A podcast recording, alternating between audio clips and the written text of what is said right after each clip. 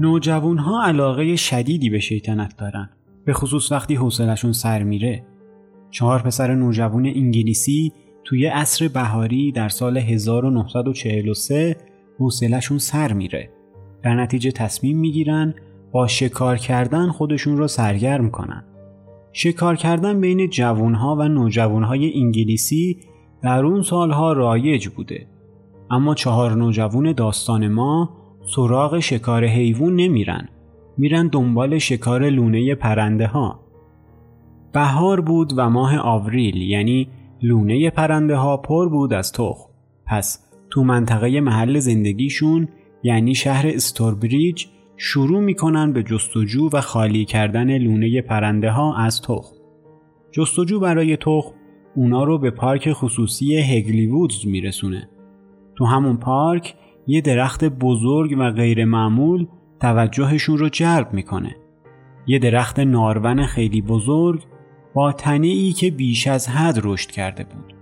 این درخت نارون شاخه های نازک، بلند و بسیار زیادی داشت که به سمت آسمون رشد کرده بودند. درخت به خاطر شاخه های زیادی که داشت بیشتر شبیه جوجه تیغی بود تا یک گیاه. مردم محلی اسم این درخت رو گذاشته بودن ویچ علم. درخت مستحکم و از همه مهمتر برای لانهگذاری پرنده ها عالی بود. در نتیجه یکی از پسرها برای پیدا کردن لونه شروع به بالا رفتن از درخت کرد.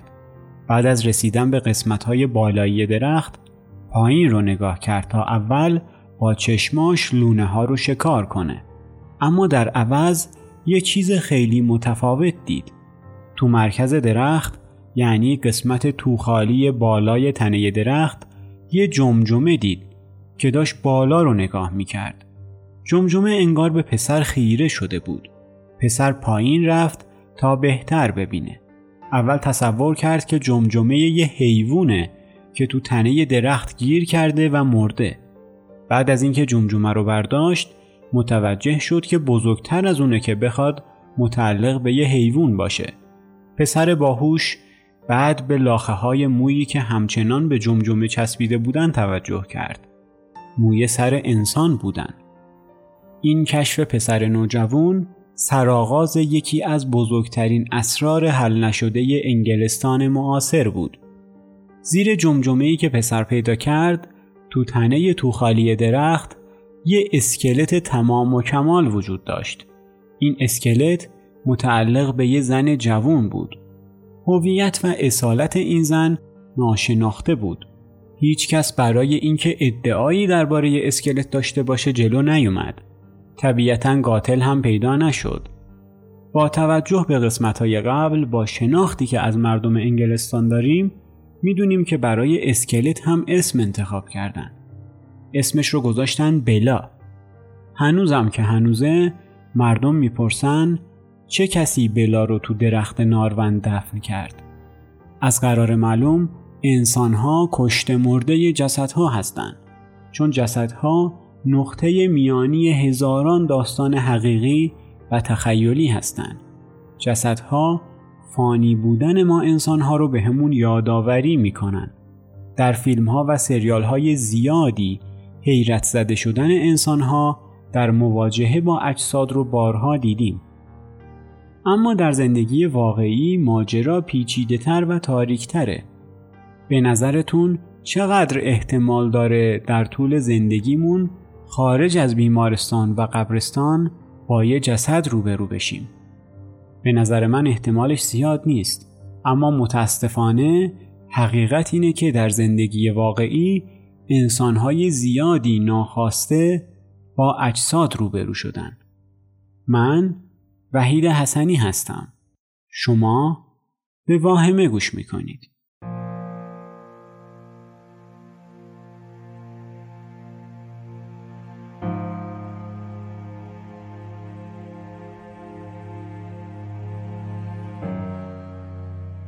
ممنون که در این لحظه پادکست واهمه رو برای شنیدن انتخاب کردین. لطفاً برای حمایت پادکست واهمه رو به اشتراک بذارید.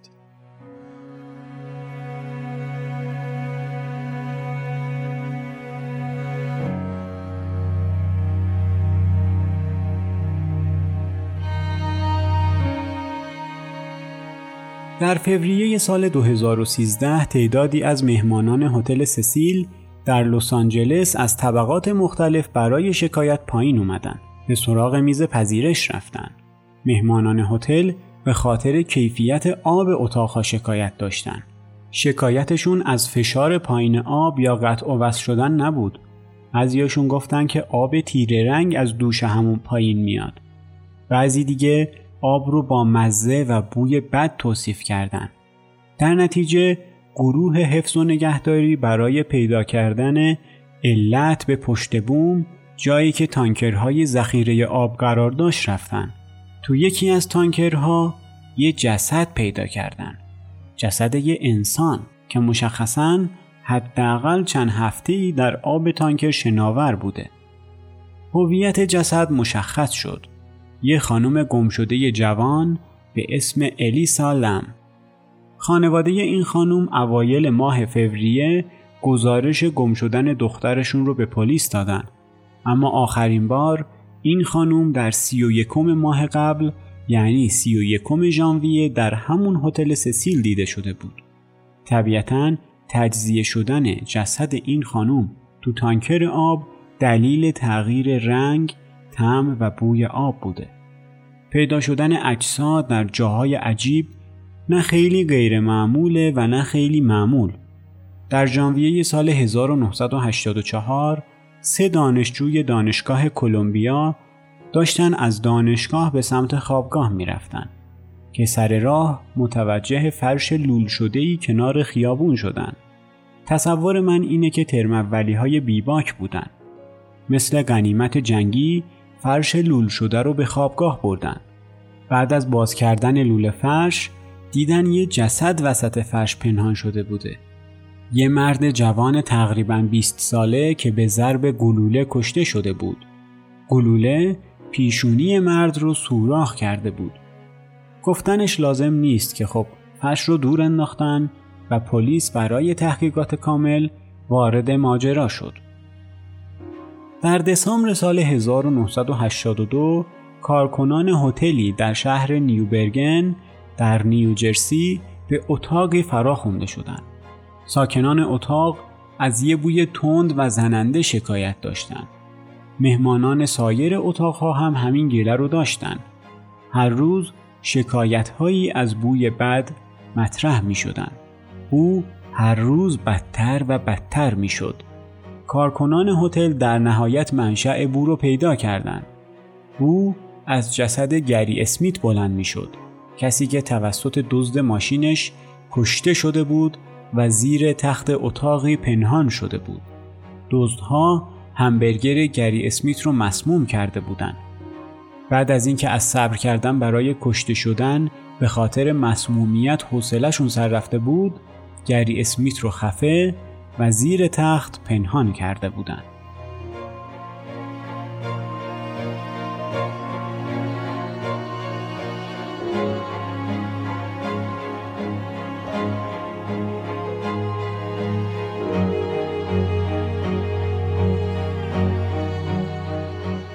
در سال 2011 نوسازی در طبقه دوم بانک ملی ابیویل در لویزیانا شروع شد.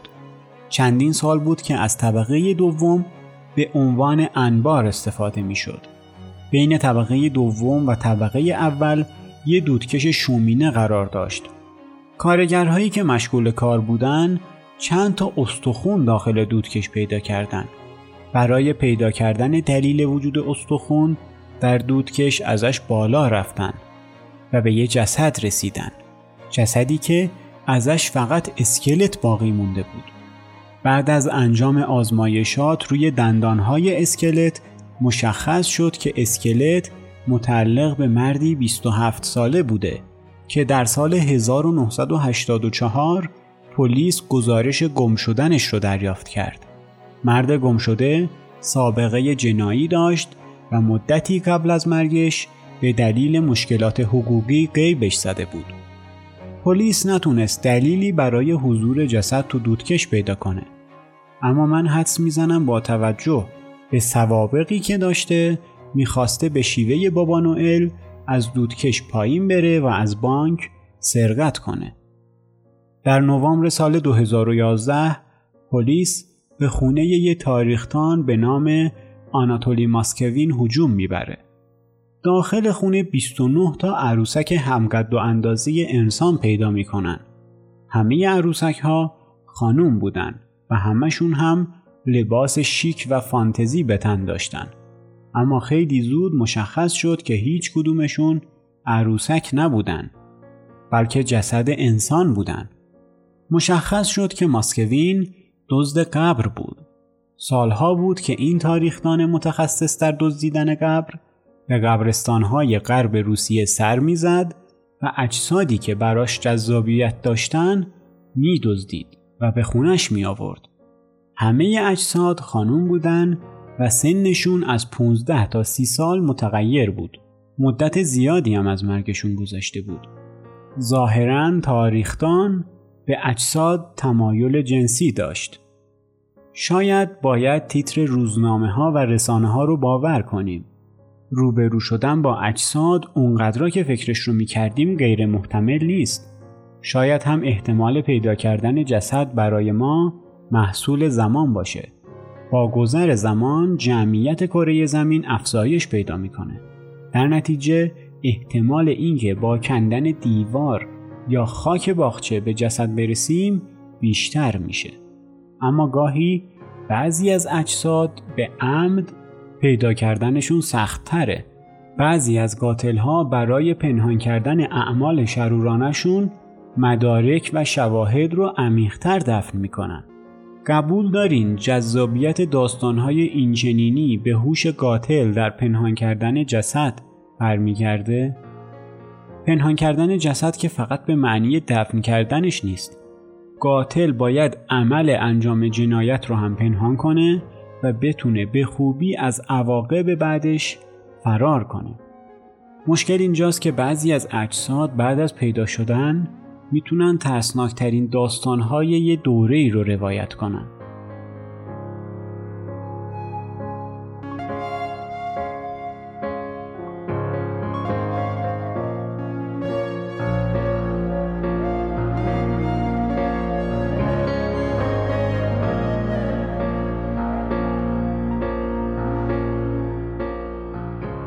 بریم سراغ ماجرای اصلی همیشه با نام کیت وبستر نمیشناختنش.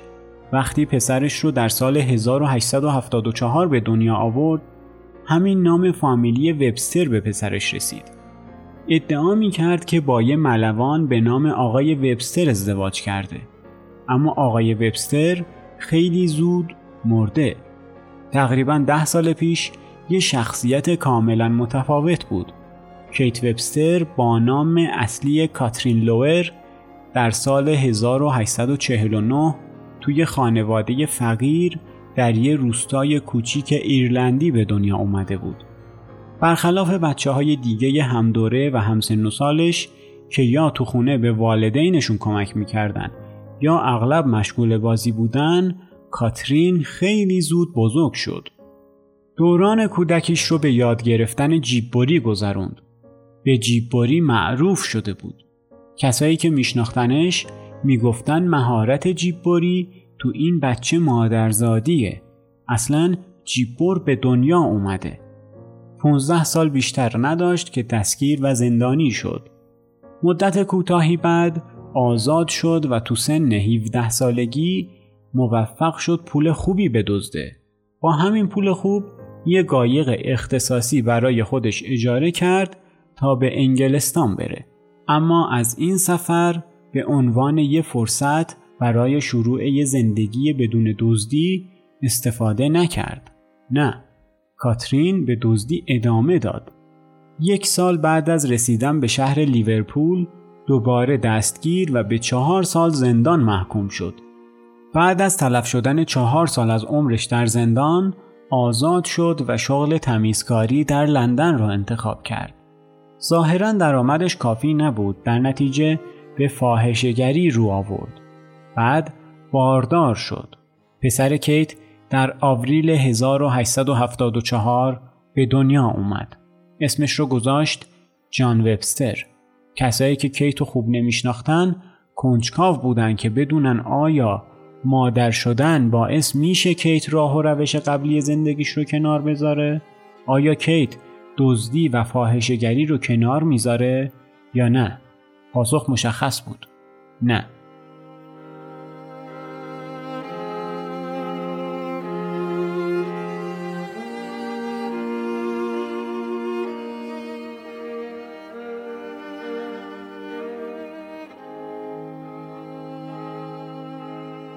کیت به جای اینکه به فکر تغییر و بهتر کردن زندگیش باشه تکامل پیدا کرد. کیت توی مهمونخونه اتاق اجاره کرد و لوازم اتاق رو فروخت. بعد از فروختن همه لوازم به یه مهمونخونه یا هتل دیگه می‌رفت و همه لوازم اتاق جدید رو هم میفروخت. متاسفانه دوباره به زندان افتاد.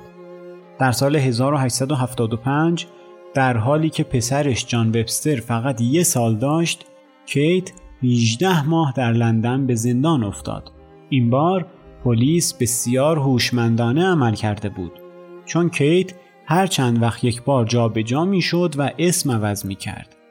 در همه مدتی که کیت در زندان بود دوستش سارا کریز از جان مراقبت می کرد. بعضیا سارا رو به عنوان یه فرشته نجات تو زندگی کیت می بینن. چون سارا پسر بچه معصوم کیت رو بی سرپناه رها نکرد. سارا همچنین به کیت کمک کرد تا یه شغل شرافتمندانه پیدا کنه تا شاید دست از دزدی برداره. در سال 1879 کارفرمای سارا ازش پرسید که آیا کسی رو می‌شناسه که واسه تمیزکاری به خونه یکی از دوستاش بره یا نه. اسم دوست کارفرمای سارا خانم جولیا مارتا توماس بود. خانم توماس در منطقه ریچموند لندن زندگی می کرد و یه بیوه 50 55 ساله بود. خانم توماس همچنین به سختگیر و خشم بودن معروف بود. سارا کار کردن در خونه خانم توماس رو به کیت وبستر پیشنهاد کرد.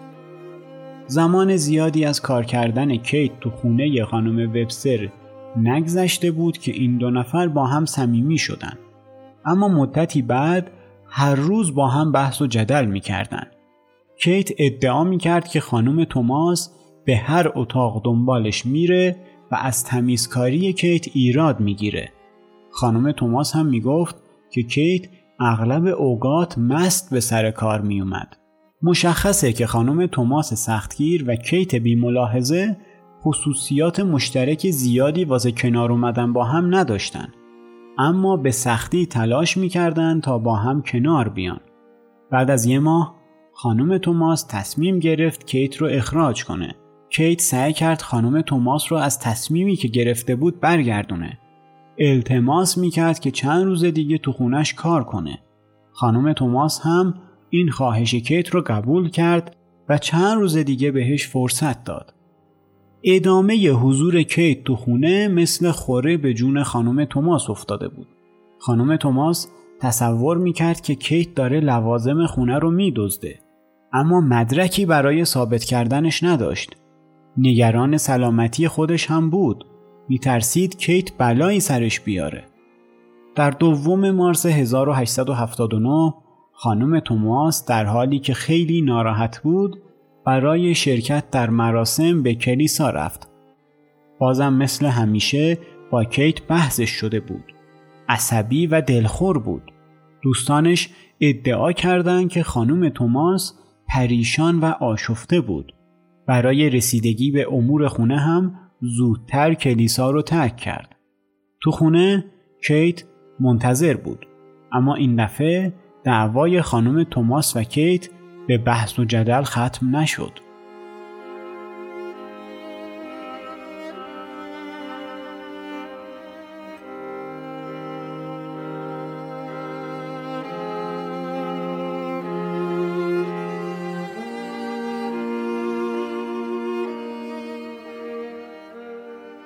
خانم توماس بعد از برگشتن از کلیسا تصور می‌کرد که خونه خالیه اما با این حال همه اتاقها رو گشت تا از نبودن کیت مطمئن بشه. تو یکی از اتاقها یه کار نیمه تمام مونده بود اما کیت ظاهرا یه جای دیگه یه خونه به یه کار دیگه مشغول شده بود. خانم توماس به دنبال پیدا کردن کیت به طبقه بالا رفت. تو راهروی طبقه بالا بود که ناگهان کیت از تاریکی یکی از اتاقها بیرون اومد و بهش حمله کرد. دو نفر با هم گلاویز شدند تا اینکه کیت خانم توماس رو هل داد. خانم توماس گلت زنان از راه پله پایین افتاد و محکم به کف زمین طبقه همکف خورد. جمجمه خانم توماس شکست و خون جاری شد.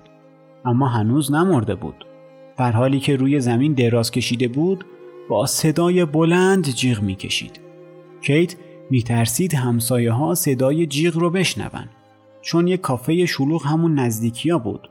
کیت می‌دونست اگه کسی صدای جیغ خانم توماس رو بشنوه سریع دستگیر و زندانی میشه. کیت سریع از پله ها پایین رفت و روی سینه خانم توماس نشست. با هر دو دستش به گردن خانم توماس فشار می آورد تا سریعتر جون بده. بعد از چند لحظه تنش بالاخره خانم توماس ساکت شد. خانم توماس رو کف خونه خودش به قتل رسید. به همین سرعت کیت از یه دزد به یه قاتل تبدیل شد. اما کیت از ترسهای خودش قوی تر بود. می‌دونست که باید سریعا دست به کار بشه. تیگ، اره و چاقوی مخصوص گوشت رو برداشت بعد به سراغ خانم توماس رفت تا جسدش رو تیکه تیکه کنه.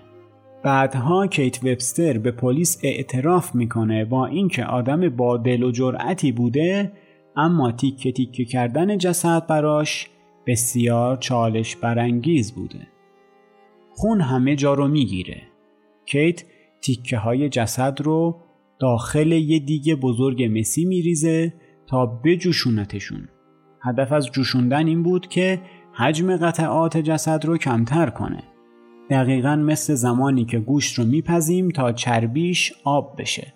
همسایه ها متوجه بوی بسیار بد شده بودن اما کسی اون موقع اعتراض نکرد.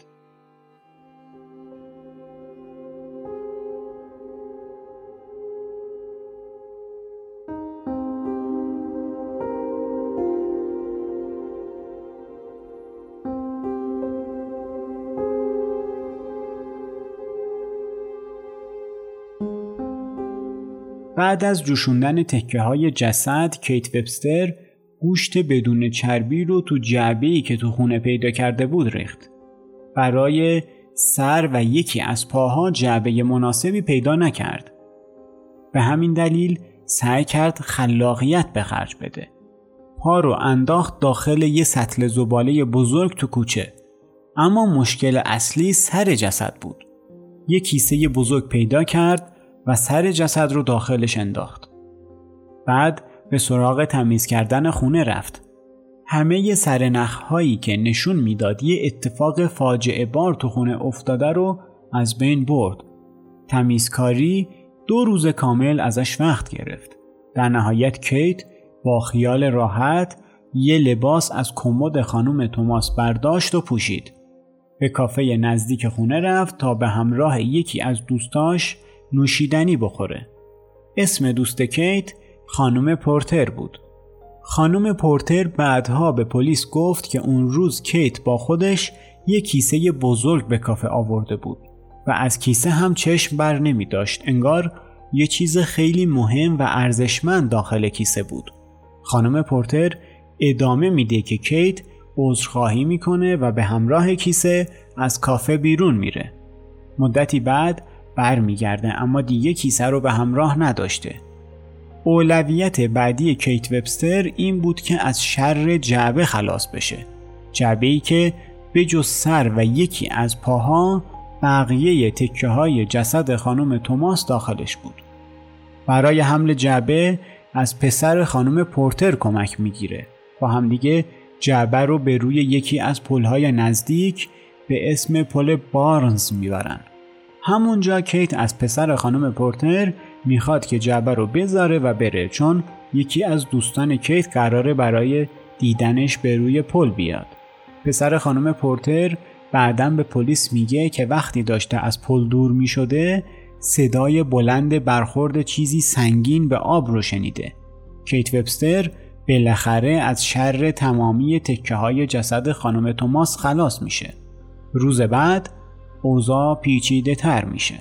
کیت وبستر خودش رو به جای خانم توماس جا می‌زنه و شروع می‌کنه به فروختن لوازم خونه. اما نمی‌دونست جعبه که دیشب تو رودخونه انداخته روی آب اومده و کنار رودخونه به گل نشسته. ترک عادت موجب مرزه. این دفعه یکی از شاهدان عینی ادعا می‌کنه که کیت وبستر از در خونه بیرون میاد و با چند تا از پسرهای همسایه صحبت می‌کنه. دو تا کاسه دستش بوده که ازشون بخار بلند می‌شده. کیت به پسرها میگه براشون حلیم آورده. حلیم گوشت خوک. پسرها با خوشحالی کاسه رو می‌گیرن و از حلیم مفتی لذت می‌برن.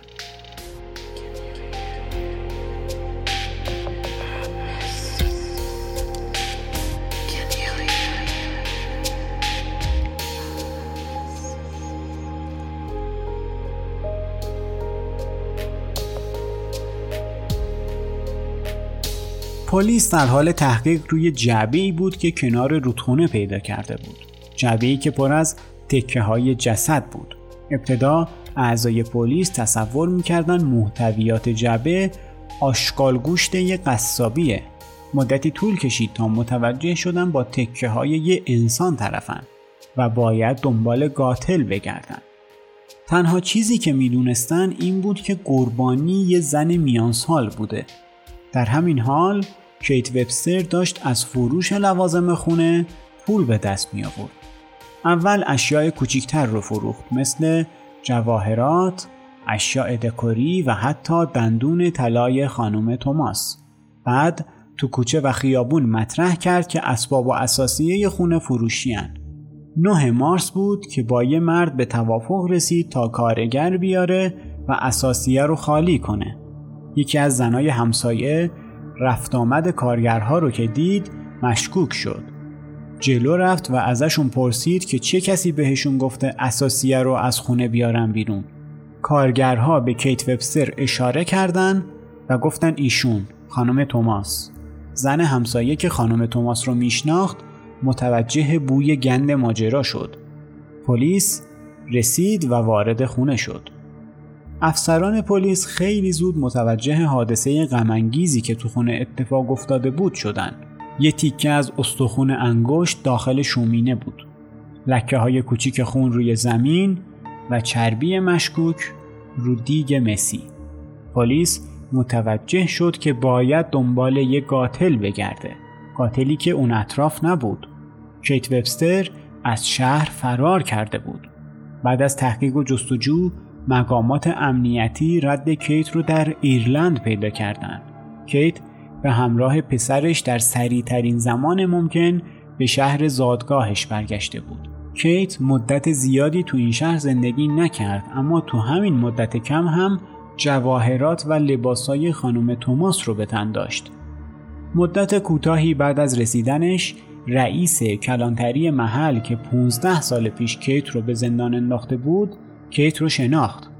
تصویر کیت تو آگهی اسکاتلند یارد به عنوان تحت تعقیب ثبت شده بود. در نتیجه رئیس کلانتری به سرعت دستگیرش کرد. بعد از دستگیری ماجرا سریع جلو رفت. کیت رو به انگلستان منتقل کردند. کیت رو تو همه ایستگاه های قطار بین لیورپول و لندن دور میگردوندن. مردم هم برای فوش دادن به کیت جمع می شدن. در نهایت در تاریخ سیوم مارس کیت وبستر به جرم قتل محکوم شد.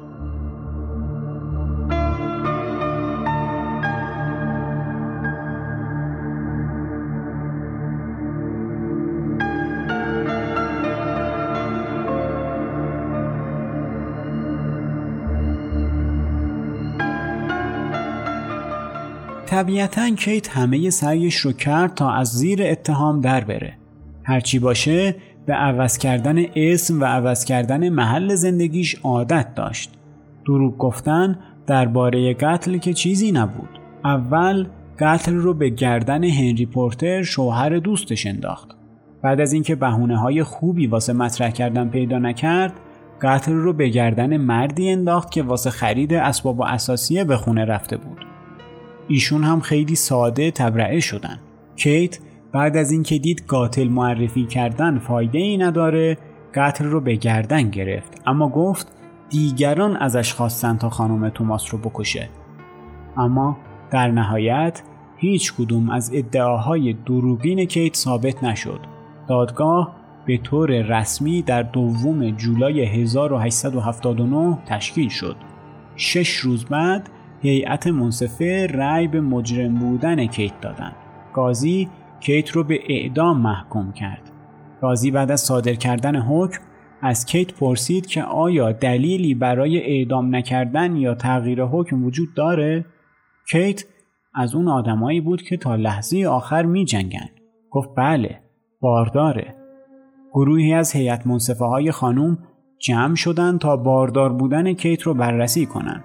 متوجه شدند که کیت مثل همه ادعاهای قبلیش درباره باردار بودنش هم دروغ گفته.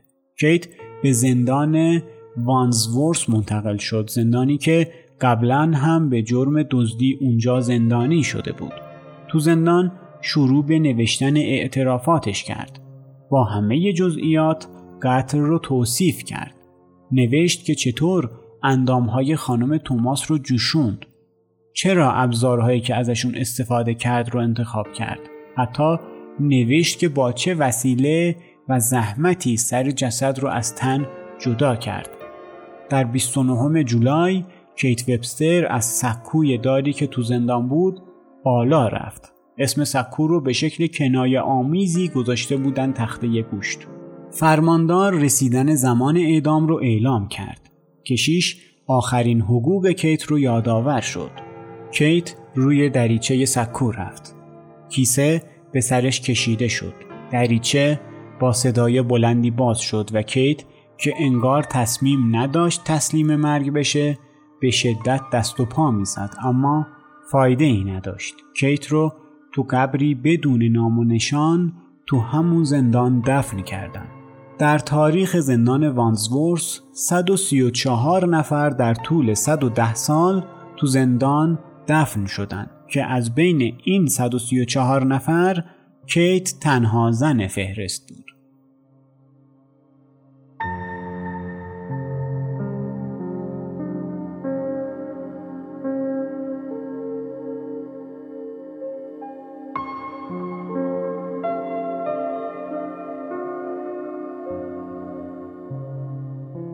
سخته بخوایم دلیلی محکم و البته درست واسه علاقه انسانها به مرگ پیدا کنیم. منظورم اینه داستانهایی که درباره مرگ یا جسدن برامون جذابیت به خصوصی دارن. دلیل قطعیش رو شاید ندونیم اما چند تا حدس که می‌تونیم بزنیم. مرگ میرایی یا فانی بودن ما انسانها رو به نمایش می‌ذاره. مهم نیست چقدر تلاش کنیم تا از مرگ دور بشیم. مرگ از لحظه تولدمون داره با یه سرعت تعیین شده بهمون به نزدیک میشه. وقتش که برسه ما هم راه فراری ازش نخواهیم داشت. چه بخوایم چه نخواهیم مرگ یه روزی جلو راهمون سبز میشه. مرگ ما هم نزدیک بودن مرگ رو یاد نزدیکانمون میندازه. تو فیلمای ترسناک مرگ عامل ترسناکی که داستان دور شکل می‌گیره. تو فیلما مرگ قهرمانای داستان رو به خطر میندازه.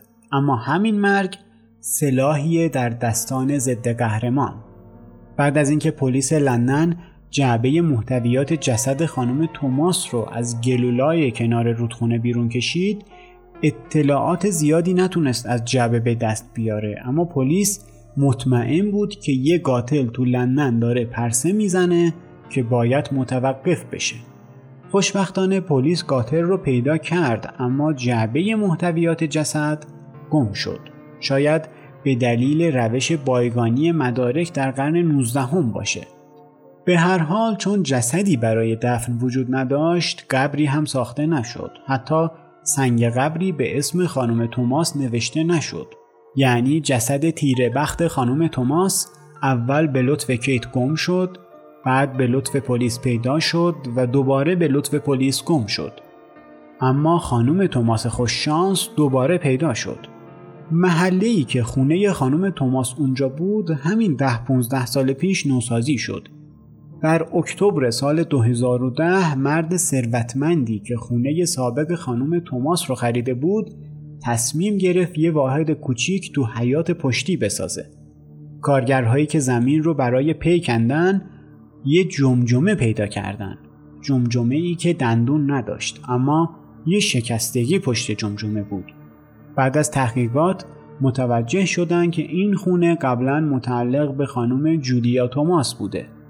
جسد خانم توماس هیچ وقت پیدا نشد اما حداقل سرش که کیت سخت برای پنهان کردنش تلاش کرده بود پیدا شد.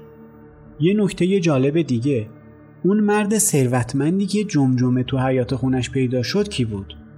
مستندساز فوق معروف سر دیوید اتنبرو